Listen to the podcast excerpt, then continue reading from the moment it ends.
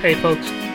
This week on the podcast, we got Emil Wagner. He is coming off the Phoenix Bass Fishing League All American. Got the win on Lake Hartwell. It was a really cool tournament to follow. Uh, I feel like blueback herring lakes are sort of inherently interesting if you're not really dialed into them.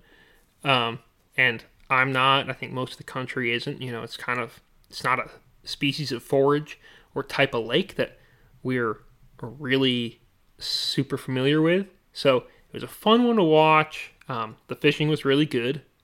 Well, I say that the fishing was good at the top end. There were a few guys from Georgia who kind of had this thing dialed in and kind of ran away with it. The fishing was probably tough for some of the guys who did worse, and then there were a lot of guys in the top 10 who did well on like one or two days, but didn't put a complete tournament together, um, which kind of just goes to show how tough it was. Jeremy Lawyer, uh, you know, he finished 11th and he had two pretty good days in a row, but didn't quite do as good as he needed to do to, you know, be fishing all the way through. Um, but anyhow, it was a cool derby. Uh, Emil is 25 years old. He's a fishing guide. He's definitely got a lot ahead of him. He seems like a really interesting cat. Um, and I'd say he's one of those guys who's pretty well positioned to take advantage of an All American win. They've launched a lot of careers, and uh, you know this. You never you never know how things are going to shake out. You never know what someone's going to decide to do with their life. But uh, I think Emil, you know, could be, you know, next on that list of uh, former All Americans who we sort of we write about the beginning of articles and stuff like that. So we'll uh, we'll see how it goes for him. But uh, it was a good interview. I think we learned quite a bit. And uh, I guess without further ado, here he is. Alrighty, for the second time today, I'm joined by Emil Wagner. Uh, I had some uh, recording issues on the front end, man. Uh, but I tell you what, you're still the All American champion, and we're going to talk again, and it's going to be just as good as the first time. So, uh, dude, congratulations on winning. Thank you so much, and I agree with you. We'll we'll knock this one out of the park for sure. All right. Um, well, I guess we'll start with act- with the actual win because um, I feel like probably it's never going to get old talking about it. Um, you kind of had this one circled on the calendar. Uh, how did it feel to like actually get the job done? Because uh, boy, you got it done.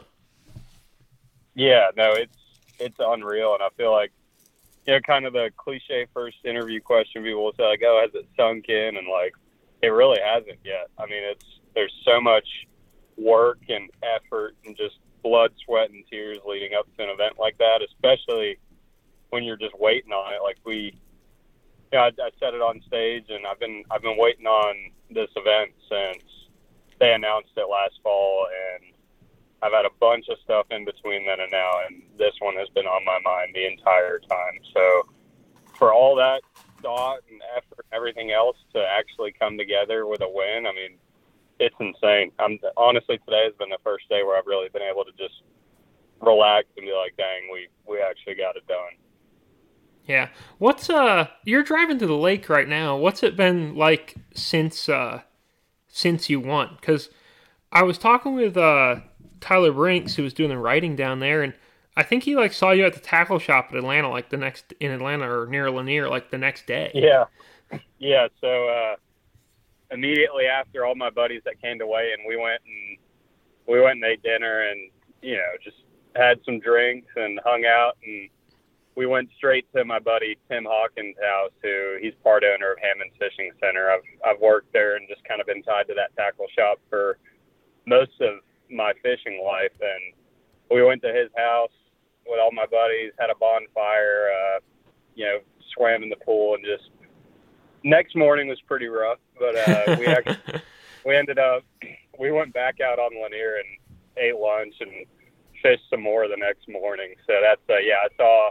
I think you said his name was Tyler. I, I couldn't quite remember, but yeah, we I ended up seeing him at Hammond's the uh, Hammond's Fishing Center there that next morning, which was pretty funny.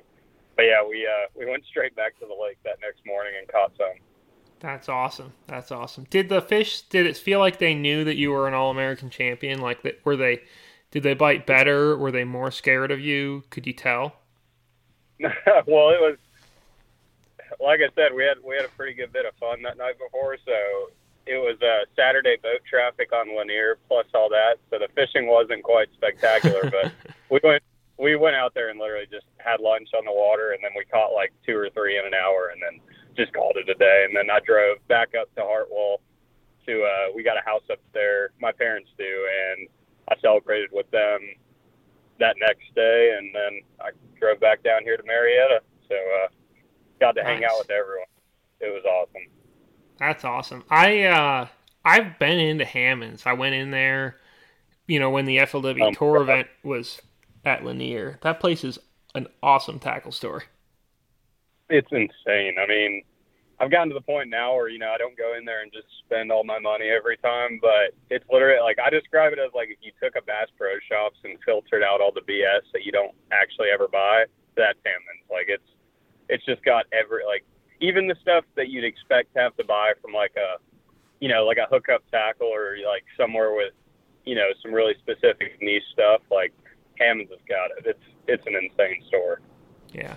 Well, they it seems like they've got everything, but also they have like a lot of stuff specific to Lanier and specific yeah. to that part of the country, which is what I yeah. love about like a cool tackle store. Like we don't really have those up north. You know, our our our northern tackle stores, it's like great. They also sell worms and sinkers and stuff for guys who want to walleye fish.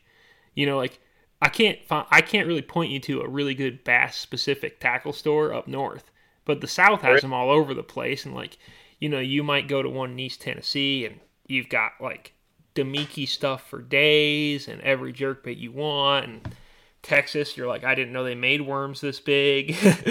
so it's cool. Yeah. Yeah. Yeah, it is. I mean, you go in there, you go to the back. There's like we've got like 12 bait tanks, and half of them are just chock full of herring and all the handmade swim baits. I mean, all the you know the custom painted stuff, top waters. I mean, you name it. It's like if you need anything herring related, that's that's the place to be.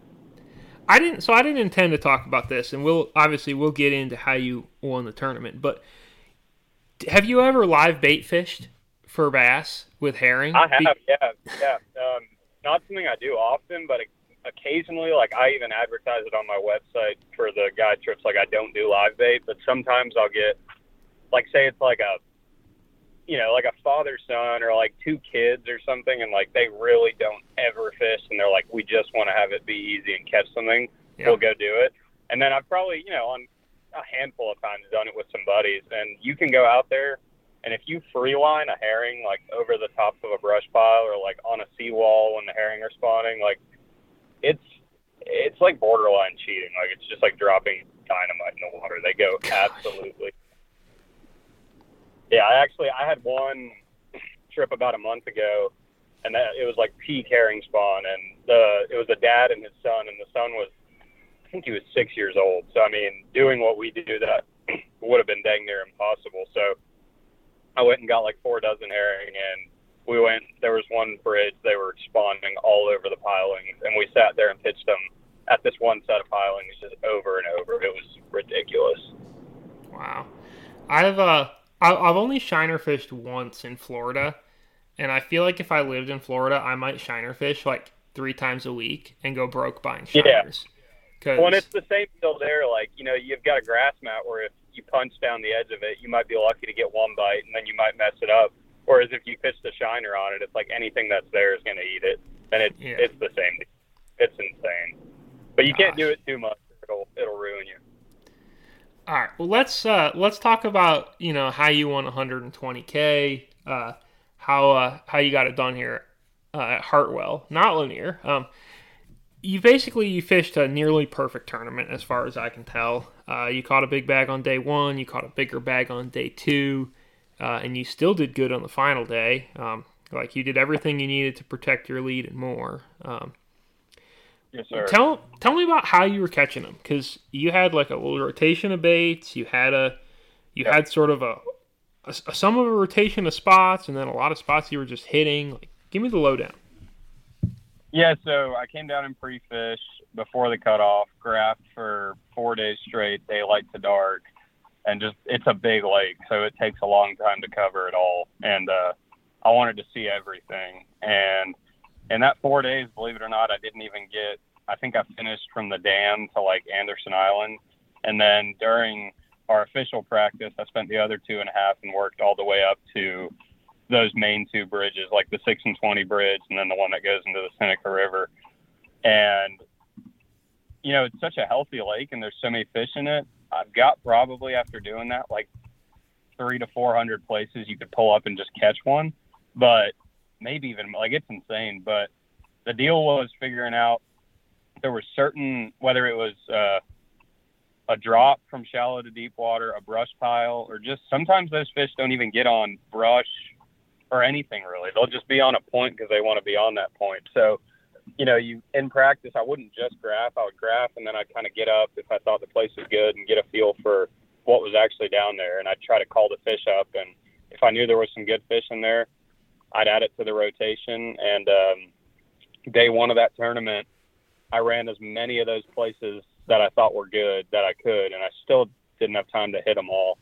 And then the second day, I kind of had it narrowed down to like, okay, I hit, you know, 80 yesterday. These were the 30 or 40 that I think were better than the rest. And then by the third day, I think I had it down to like 12 places.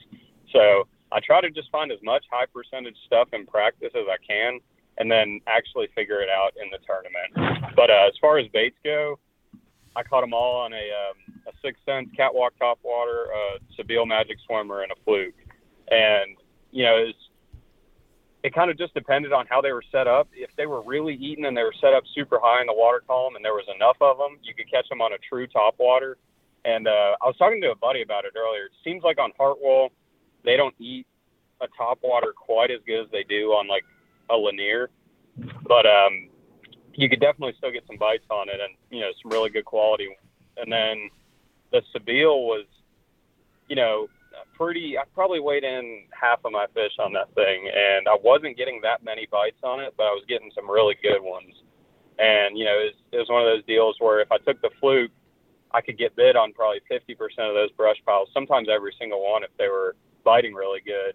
And with this, you know, with a swim bait, whether it's a Sebile or any of the handmade ones that they make around the house, you know, whatever, you pull up on those places and you might screw up three or four of them in the sense that all they do is follow it and swirl, and then you've kind of messed it up. But when you do get a bite, it's a good one, and it's a you know it's a five fish limit. So if you can make sure that every fish you have is a three to four pounder, you're just better off at the end of the day. So I would usually start out the day getting comfortable, catch like 10 to 12, you know, 13, 14 pounds, and then I'd switch gears and pick up a top water and a swim bait. Really try to get a big bite.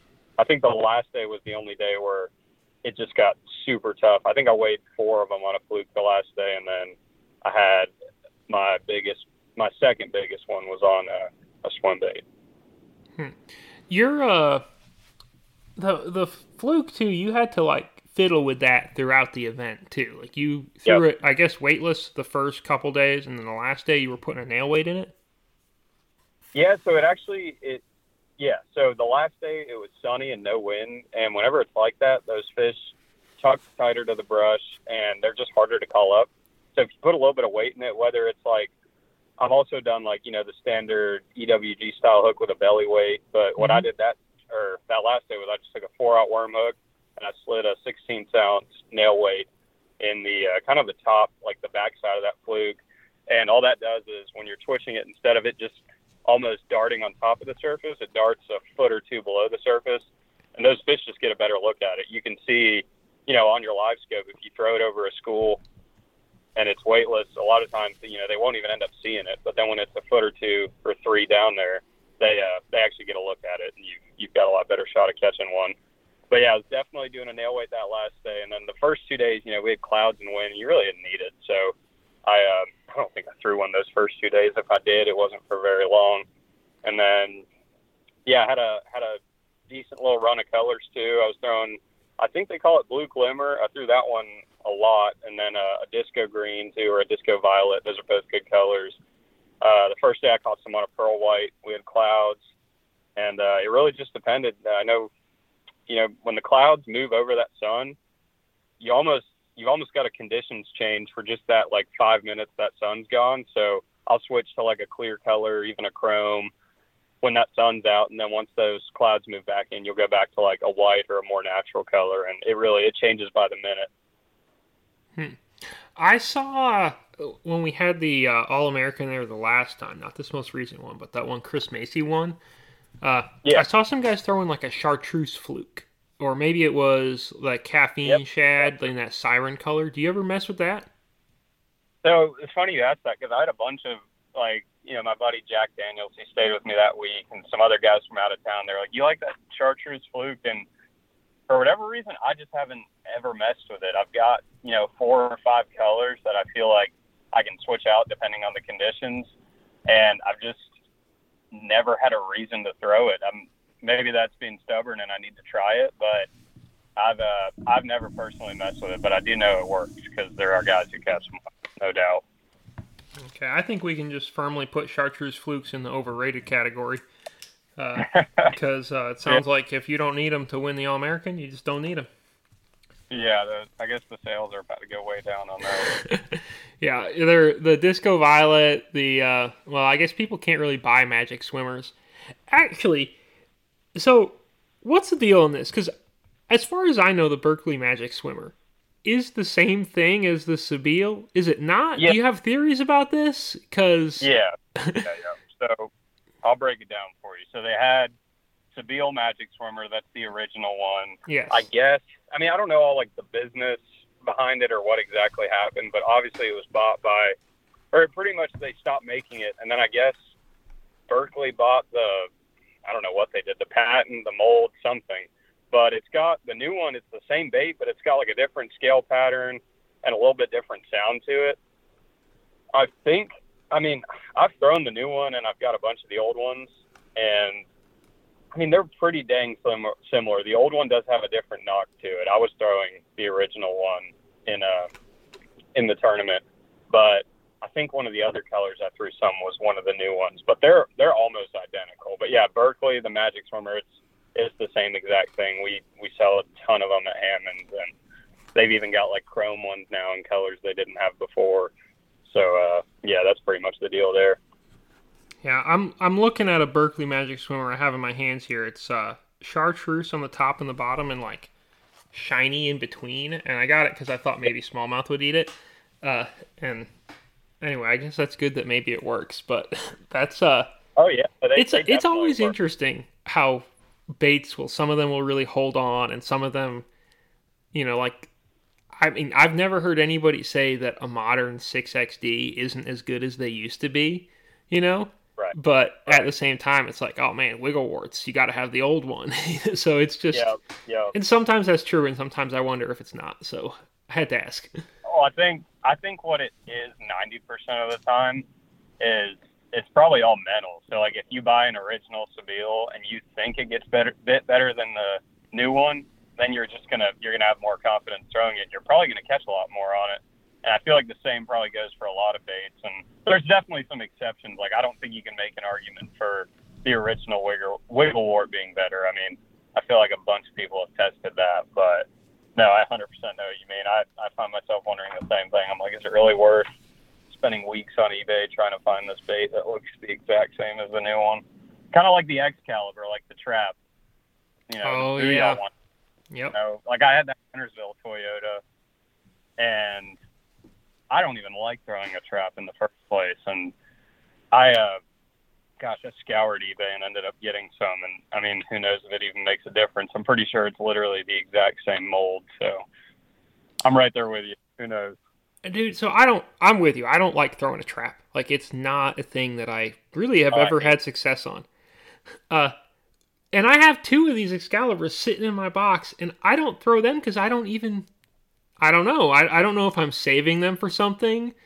I probably should right. put them on eBay, but then maybe one of these years I'll have to go to Guntersville in the spring and I'll be like, well, thank God I saved these for 10 years. Put some yeah. new hooks on it or ready to rock. I have, I have no idea. well, it's funny. Like, so I had the six Toyotas this year and I was fortunate. Like, I think I got, you know, three, three top tens and then I had two I think I got 30th at Okeechobee and then 40th at Harris Chain. And the one I bought the most lures for and the most crap I didn't have was Guntersville. And I tried to do all that the first day and absolutely sucked. And then the second day, I just went and did what I like to do and moved up like a hundred spots. But it's funny because like I literally I had like these JDM silent traps, like all kinds of crap, thinking I was gonna find something they'd eat in that grass that nobody else was throwing, and just ended up doing terrible because I wasn't, you know, it wasn't me. And it's just funny how that works because for the other tournaments, I literally like Florida. I think you know all you have to find Florida's chatterbaits and worms and punching weights, and then for Harris Chain it was the same deal. But yeah, just funny how that works. Yeah, no doubt. Um, for the uh, for the magic swimmer, while we're on that, and I guess the fluke, because both of those are things that are kind of a little foreign to me, um, yeah. even though they're like a well-known, consistent thing. What rod reel line do you use on the fluke, and like how do you set the hook? Because in my mind, that yep. is one of the baits that I lose a lot of fish on, and then I have kind of the same question about the swimmer. Yep, yep. So uh, it's funny you say that because I've heard so many people say they lose fish on it, and for me, it's like I throw it because it has one of the best land ratios. But really, all it is is I do 15 pound mainline uh, braid. It's just Seaguar Smackdown. Sometimes I'll do 10, and I'll do either a 10 or 12 pound leader. I used to do eight, but that's a disaster because the way they eat it and all the stripers and stuff, you'll you'll end up breaking off. But I actually do 10 all the time. But then for this tournament, I just really didn't want to break any off, so I did 12, and I actually I actually did it to a, uh, 15 pound braid main line because if you do that 10, for whatever reason, when you do 10 pound braid, at least with that one I use to a 12 pound leader, you can tie the best knot ever. I do the Alberto. I probably need to learn the FG, but it'll slit through itself for some reason. So you'll just go to cast and your whole leader will just go flying. So I had to do the 15 to the 12, even though I normally just do 10 10 but that's the deal for the line. And then I do it to just a four aught Gamakatsu worm hook. That's all it is. It's super simple. Um, I've done the, you know, people do like the cover shot, the owner. They do like the rebarb hook. I've done that, the four aught rebarb hook. I've done the nose hook with, you know, you put a hitchhiker in the head and do a nose hook. I've added treble hooks. I've done all that stuff, and I always just come back to a plain four aught worm hook. I think it looks the best it doesn't, you know, the treble hook doesn't foul anything up when you're when you got it on there. And really, all it is is, believe it or not, I try a lot of the times not to watch the fluke when I'm working it because if you see them come up there and eat it, it'll totally mess you up and you'll pull it out of their mouth a lot of the times. So I'll just keep working it, and then once I feel the fish, I'll. You're not. It's definitely not a jig hook set. It's just you kind of just sweep into them. Like it's not a crankbait hook set either. You're not just barely pulling on them but it's just a good hard sweep. And you actually, I just thought about this. One thing I always try to preach is I do a lot lighter drag than most people, and you know I feel like the hook almost always penetrates. And what you get with lighter drag is I see a lot of people on spinning rods, they'll tighten that drag all the way down, and every time that fish shakes his head, he's getting slack line somewhere in there. Whereas if you have loose drag, every time that fish moves or shakes his head, the line's staying tight the whole time because it's pulling drag, so it doesn't get a chance to shake the hook. Whereas if you had a tight drag, you know, there's there's just always there's there's just slack in the whole system. So light drag, 12 pound line, four aught Gamakatsu worm hook, and just a sweep hook set. Hmm. And it's like just a regular, uh, like a regular wire, EW, not EWG, just the offset, not like a super line hook. Correct. Right? not not a super line, not an EWG, just the regular black nickel four aught worm hook. Okay, I mean that's as classic as it gets. Yeah, and I do I throw the three aught as well. I've, I've been back and forth between them, and I still don't know which one I like more. But those are the two. I threw the four at the All American. All right, for the uh, for the swimmer, uh, how what's the retrieve on that, and then what is your setup? Are you fishing it on braid and like a crankbait rod? Or are you fishing it on fluoro and a cranking rod? What's the deal? That so I've been I've been I'm still messing with rods right now, but I think I finally got the one. It's a uh, it's a seven six medium heavy moderate cranking rod, and I throw 15 pound fluoro. on a fast gear ratio reel. So just anything, you know, a seven or eight. Yeah. And the key with that bait is knowing the way they want it that day. So sometimes it's rod tip down and you want it a foot or two below the surface. Some days it's rod tip up, medium retrieve.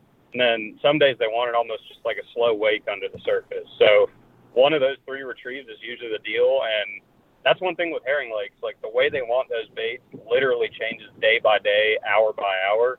And once you figure out how to make all those small adjustments, that's when I feel like you can kind of get ahead of other guys. And uh, yeah, really, I think most of the ones I caught on it at Hartwell were I had the rod tip up and I was doing a medium retrieve because we had just a little bit of wind and they definitely weren't just gagging on it. So if you reeled it too quick, a lot of times it would just pull the school, you know, over to you and you'd never get one to actually commit to the bait.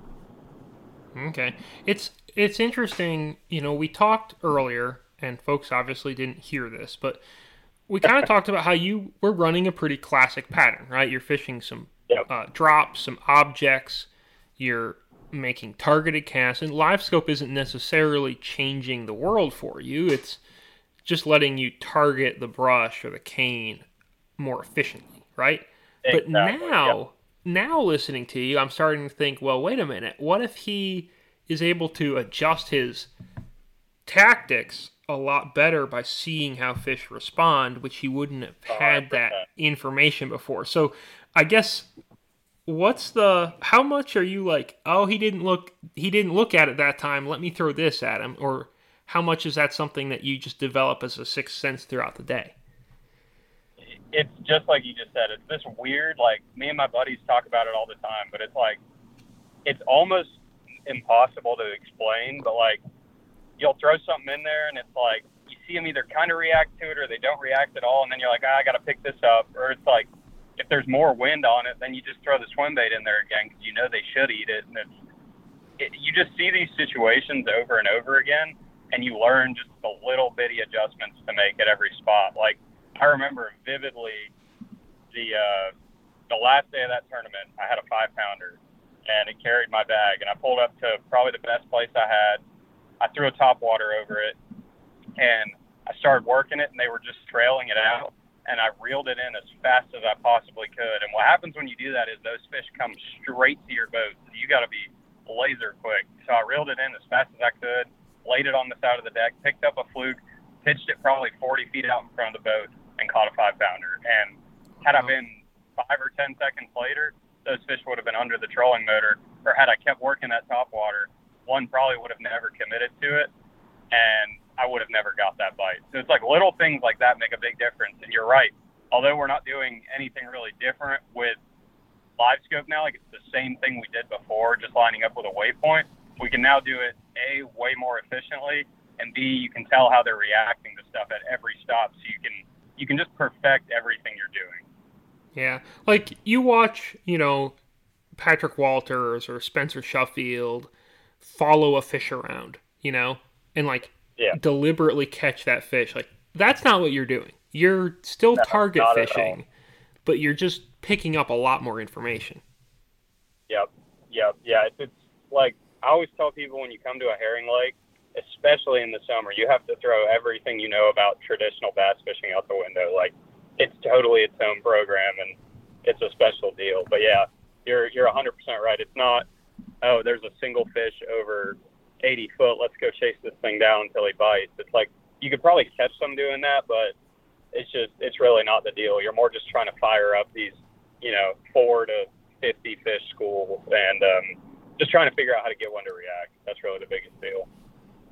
Uh, I get. I guess that goes a long way to explain why you know you, O'Connell, and then Benson did so much better than everyone else. I mean, you right. guys, you right. three were really like out ahead unlike it's rare to see a tournament where that many people are out ahead. Like usually yeah. you see like maybe one or two guys. And here it was a group of you who like I mean going into the final day it was legitimately it was a two and a half or a three man race, like for sure. It felt like anyway. Yeah. No, you're you're right. And you look at the top ten baits, it's like we're not we don't have anything secret we're throwing at them. It's that's really not it at all it's just again, it's honestly hard to explain sometimes, but it's you just see the situations over and over again, and you learn the small adjustments you have to make throughout the day, and you learn to time your stuff right. You learn to cycle your best places, and you just learn to be super efficient. And at the end of the day, I think you just end up, you know, catching more than the next guy who's maybe a little more green to it. Yeah. Um, you guys are moving around a lot. Are you exhausted at the end of the day? It looks like yeah, uh, yeah. really hard work for to do this kind of fishing well. It really is. You're yeah, you're 100 percent right. And I, you know, I guide throughout the whole summer, so I almost get like accustomed to it. But it's it's probably the most physically demanding way you can fish. And I've told people before, I think it helps to be in good physical shape, honestly, to fish herring lakes because, I mean, it's you're pulling the trolling motor, you know, 60, 70, 80 times a day and you're dropping it just as many times. You're running to the console and running back up to the front deck, and it's hot out. I mean, it's it's about as uh, as intense as it gets for sure. And I mean, on top of that, you're missing big blowups and everything. And by the end of the day, you are absolutely whooped. Like the end of that tournament, that was probably the most most exhausted I've ever been. Oh yeah, because I mean, I well, you might one you might not have ever fished a three day tournament doing that in that kind of heat before, and then you know two like you probably haven't fished a three day tournament where you've worked that hard before. no, no, definitely haven't. I mean, I've come, cl- you know, some of the Lanier, like the two day BFLs, like late in the summer, that's probably the closest I could get to it. But even then, you know, you're practicing for maybe a day. You know, this one, I mean, there's just daylight to dark, no excuses, graphing the whole time. I mean, you're not just graphing and sitting down. You're every when I find a good place, I get up, I check it, and it's just you know the culmination of everything. But yeah, definitely um, helps to drink a lot of water and be in shape when you're running brush like that, no doubt. Yeah, no doubt. So, uh, I guess um, you've been doing this for a while now. Um, you're only you're only 25, but you know you've you've been guiding, you worked in the fishing industry a little bit out of college, you fished in college, and and uh, one of the most interesting things about you is that you're not originally from the U.S. You're from you were born yeah. in uh, Denmark. Your family is from there. You most of your family still still lives there. You know, like your parents and your immediate family are here in the U.S. Uh, how do you?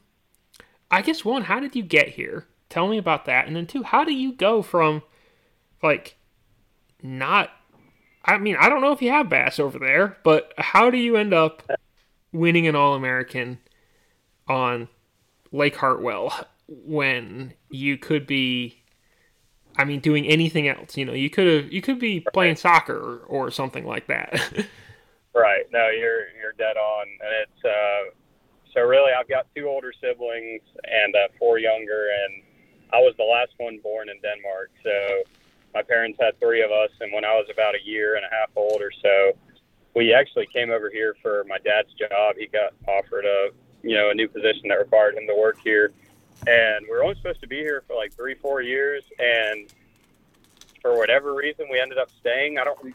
I'm trying to remember if it was either his job or they were just comfortable here and so we just ended up staying and never left. And uh, we just go back, you know, once every year, once every two years to see family. But I've been fishing ever since I can remember. Like we had, I remember the neighborhood I grew up in. We had a pond at the clubhouse, and I would walk down there almost every single day and just catch whatever. I mean, I remember at the start, I would always go down there, catch bluegill, put the bluegill on a bigger hook, throw them out on a bobber, and catch some pretty big largemouth, honestly, and then kept doing that even more. I remember I'd always throw that Rapala, like floating minnow. We'd throw that around and catch a bunch of bass. And then in middle school, me and my buddy William, who I fished all through high school with, we started fishing. He had a canoe with a trolling motor, and every weekend we'd put it in his pond or like go somewhere else with it. I remember we'd take it to some of the rivers, and we just both kind of got obsessed with it. And then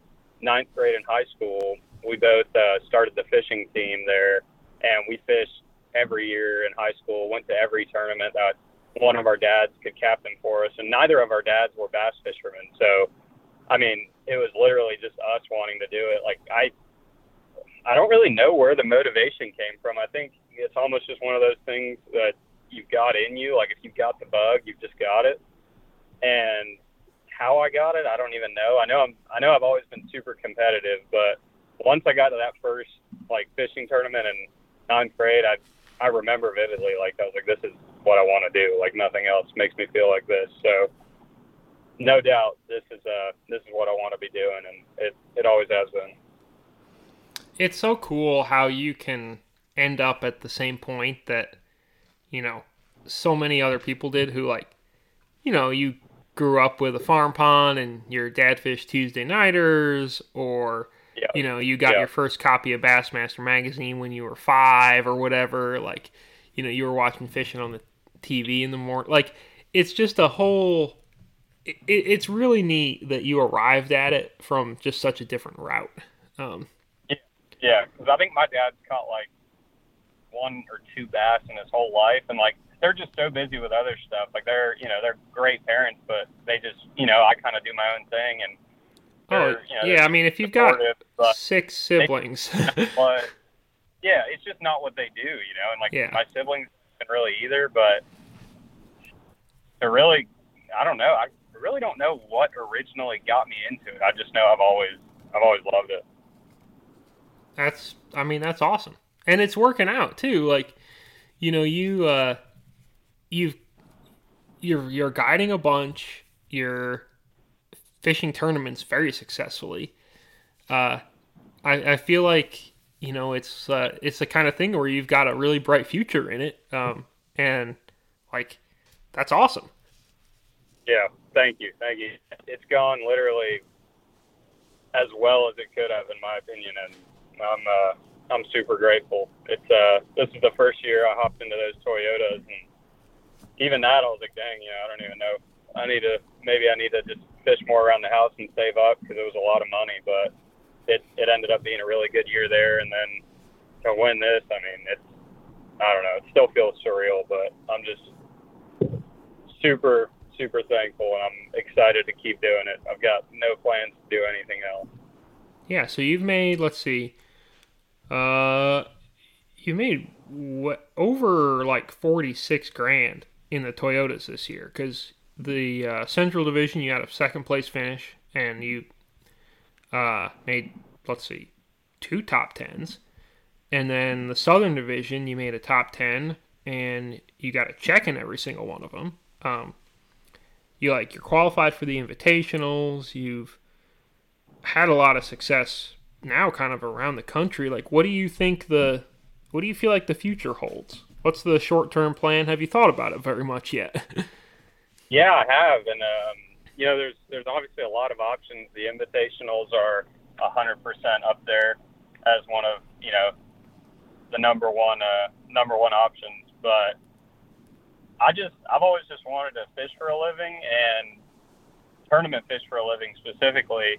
And yeah, that's really why I started guiding. I love I love taking people fishing. Don't get me wrong, but I wanted to be able to have a way to supplement my tournament fishing while I wasn't at a tournament. And it's uh it's great being able to come home. Like I just got done with this, and now I'm, I'm guiding for the next you know two weeks straight before Champlain, and I really just I'm just enjoying the process as much as I can. And uh, I guess what's up next is whatever I end up fishing next year. It definitely will at the very least be what I did this year, but hopefully another step up, whatever that might be. But I'm just like I already said, I'm just enjoying the process, and I've got. Uh, I just want to tournament fish for a living, and I know it's not easy, and I get all that. So I'm Yeah, just no taking one as it comes, not really thinking too far into the future, but uh, just every tournament, I just kind of treat it as this is what I'm here doing now, and then we'll focus on the next one when it gets there.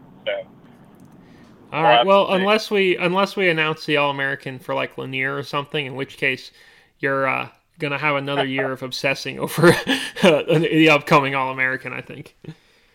Yeah, yeah, no kidding. Yes, I actually, I don't know if we touched on this, but I fished. Um, I missed the first one on Lanier this year because they had to delay the Guntersville Toyota. But I should be fishing two more regional championships this fall. So I'd, I'd love to be back at the All American. I mean, that was such an awesome experience. So I don't know where they're putting it next year. I highly, highly doubt they'd go Hartwell twice in a row, but another herring lake would be pretty dang cool. Whether it's Arch Hill, Keowee, Lanier, there's a lot of good options. I wish we'd see herring lakes more on uh, the tour schedules. I feel like they're kind of uh, underrepresented, but maybe that'll change. Hartwell is an exception, though. I will say that.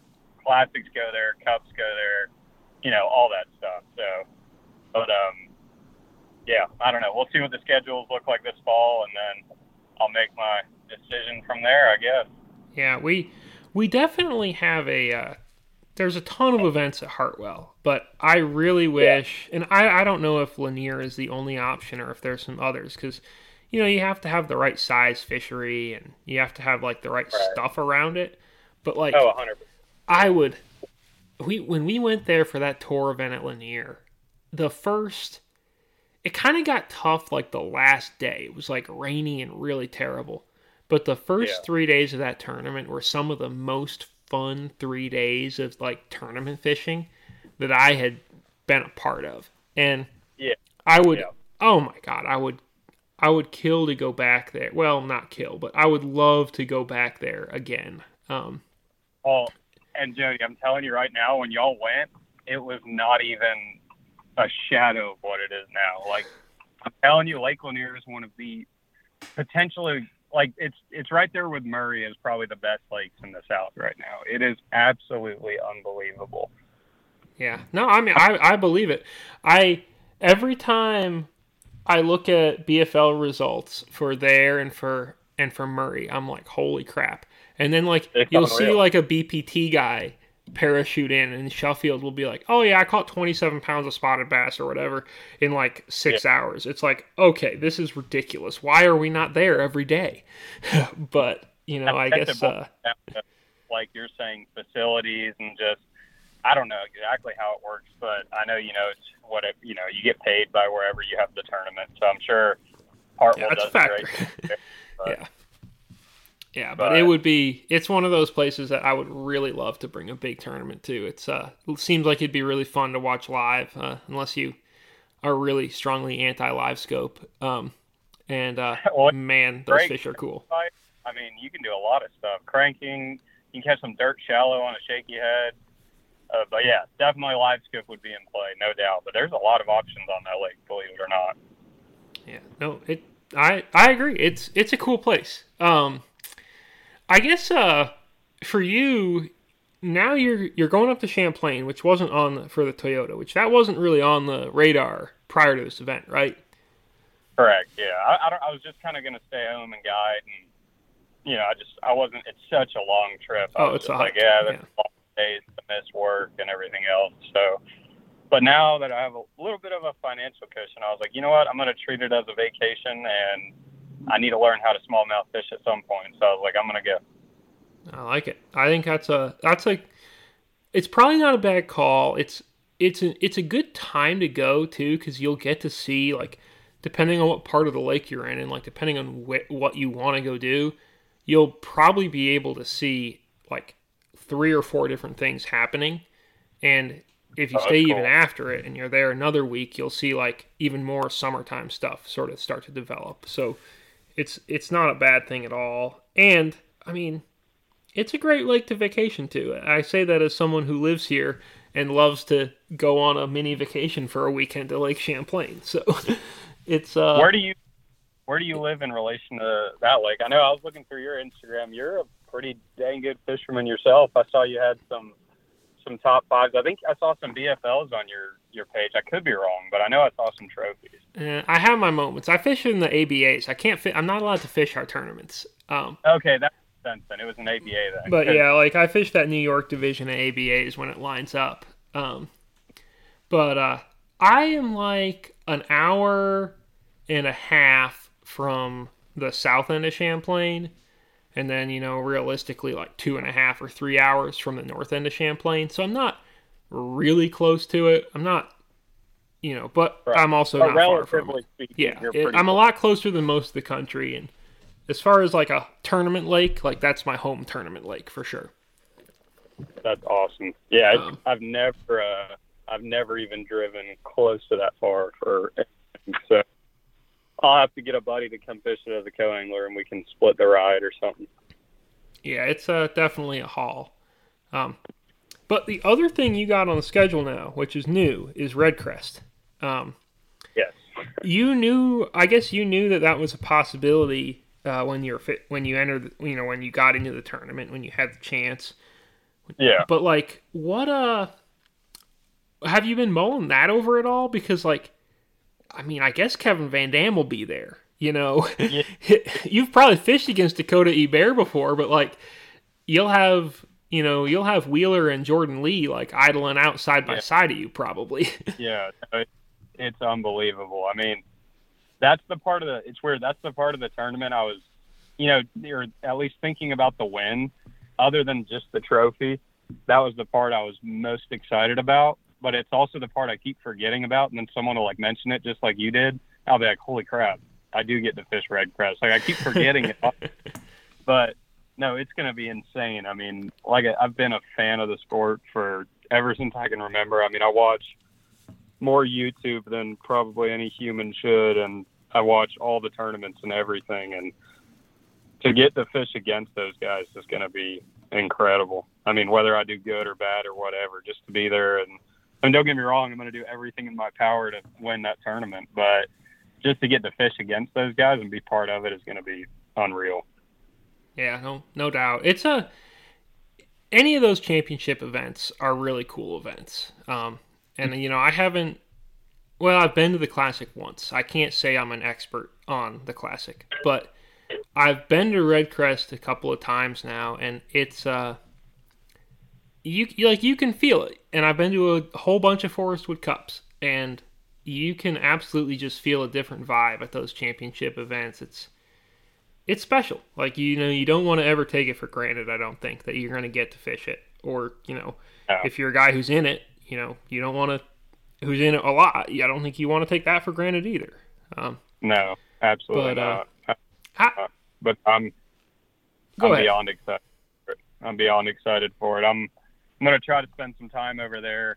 I think I already talked to Daniel Fennel because I wanted to make sure I was good on the rules and everything. But I know I think they have like a 30 day off limits or so. So I'm gonna try to get down there and really just get comfortable with it because river fishing is something I haven't done a lot of. But I'd like to have a good showing. So gonna do all I can, no doubt.